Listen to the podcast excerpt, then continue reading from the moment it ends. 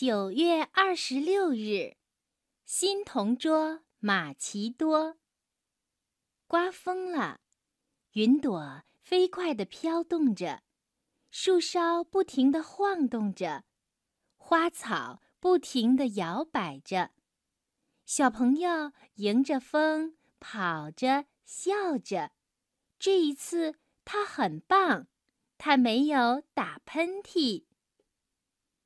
吴老师又给小朋友换了个座位，这一回他挨着马奇多。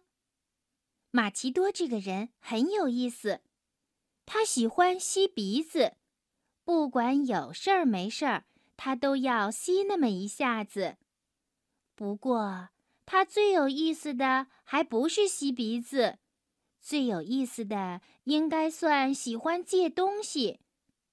周佳彤。你把橡皮借给我用一下好吗，周佳彤？你的草稿本可以借我吗？如果你不愿意把本子借给我，你撕下一张纸借给我也行。周佳彤，你是不是有很多支铅笔呀？借我一支吧。周佳彤，你的尺子也借我用一下吧。周佳彤，你有跳绳吗？周佳彤，你有毽子吗？周佳彤，你有沙包吗？周佳彤，我想看看你的语文书。周佳彤，我想看看你的数学书。周佳彤，你再借给我一支铅笔吧。周佳彤，我想借铅笔，前面那两支的笔尖都断了。周佳彤，红颜色的水彩笔借我用一下。周佳彤，现在我需要蓝色的水彩笔。周佳彤，也就是小朋友，把自己的橡皮、草稿本、铅笔、尺子、跳绳、毽子、沙包，总之那么多的东西都借给了马奇多。谢谢啊，谢谢你呀，你真是太好了，你绝对是个好人。世上怎么有你这么好的人呀？你需要帮忙吗？尽管来找我吧。我家住在六街七巷，欢迎你来玩。我家的电话号码是六七五零三四八零。他从马奇多那里收获了无数感谢的话，还有无数客气的话。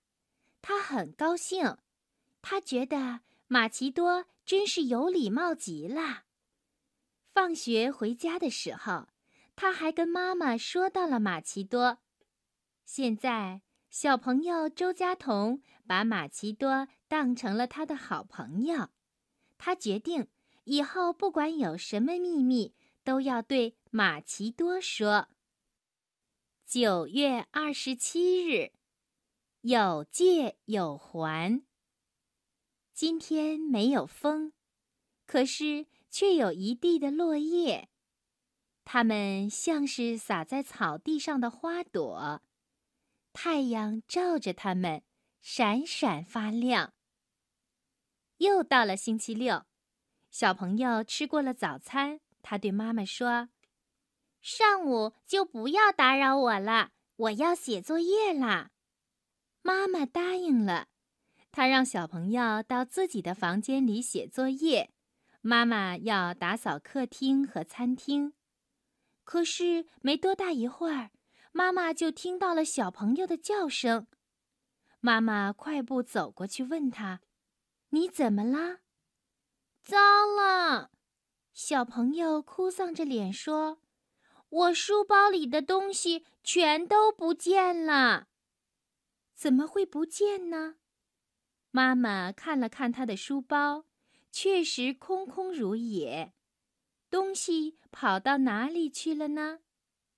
妈妈问他说：“你又跟别人拿错了东西吗？”因为他记得小朋友曾经跟秦时明月拿错过书本。不是的，小朋友想到了马奇多，这一回他不是拿错了东西，而是把东西都借出去了。妈妈，我把草稿本借给了马奇多。妈妈，我把橡皮借给了玛奇多了。妈妈，我把铅笔借给玛奇多了。我把语文书也借给玛奇多了。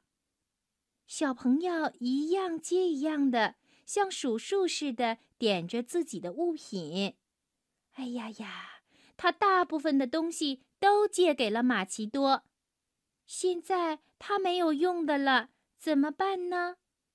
妈妈，我们给玛奇多家里打电话吧。小朋友想到，他还记着玛奇多家的电话号码，也只好这样了。妈妈帮他把电话拿来，小朋友就按照玛奇多提供的号码拨了过去。电话就是玛奇多接的呀。马奇多听到了小朋友的声音，高兴得不得了。“哎呀，你是不是要来找我玩啊？”小朋友摇摇头。虽然他知道玛奇多看不到他摇头，可他还是摇了摇头。小朋友对马奇多说：“我是要去找你要回我的草稿本子、橡皮、尺子。”反正你知道的，好多好多东西哎。对呀，马奇多恍然大悟。哦，难怪我的书包这么重呢！你赶快来拿吧。小朋友放下电话，就拉着妈妈一起去马奇多家拜访了。马奇多的家很容易找，就在街角公园右侧的胡同里。到了马奇多家里。只有马奇多一个人在家，他的爸爸妈妈都去公司加班了。马奇多把从小朋友那里借来的东西都装在了一只透明的袋子里。谢谢你呀，马奇多还是很客气的。他还邀请小朋友和他的妈妈到他房间里吃饼干呢。不用谢，小朋友把袋子抱在怀里。他不想吃饼干，他想快点回去写作业。可是他刚转身要走，马奇多就把他叫住了，问：“你有没有看到我的图画书呢？”小朋友回答说：“没有哎。”那你有没有看到我的卷笔刀？马奇多再问：“没有哎。”小朋友再回答。文具盒呢？你有没有看到我的文具盒？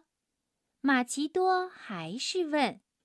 这一次，小朋友说了有。昨天上午的时候，他确实看到过马奇多的文具盒。那是一只蓝色的文具盒，上面有米老鼠的图案。现在我的文具盒不见了，马奇多着急地说。我敢肯定，我把文具盒借给别人了。可是借给谁了呢？马奇多让小朋友帮他想一想，他把文具盒借给了谁？不过糟糕的是，小朋友也想不出什么答案来。小朋友的妈妈只好对马奇多说：“你还是星期一到学校里问问吧，有借也要有还呀。”马奇多懊恼的点点头，没有了文具盒，没有了文具，他只好把还给小朋友的铅笔和橡皮重新借了回来，要不然他就没办法写作业了。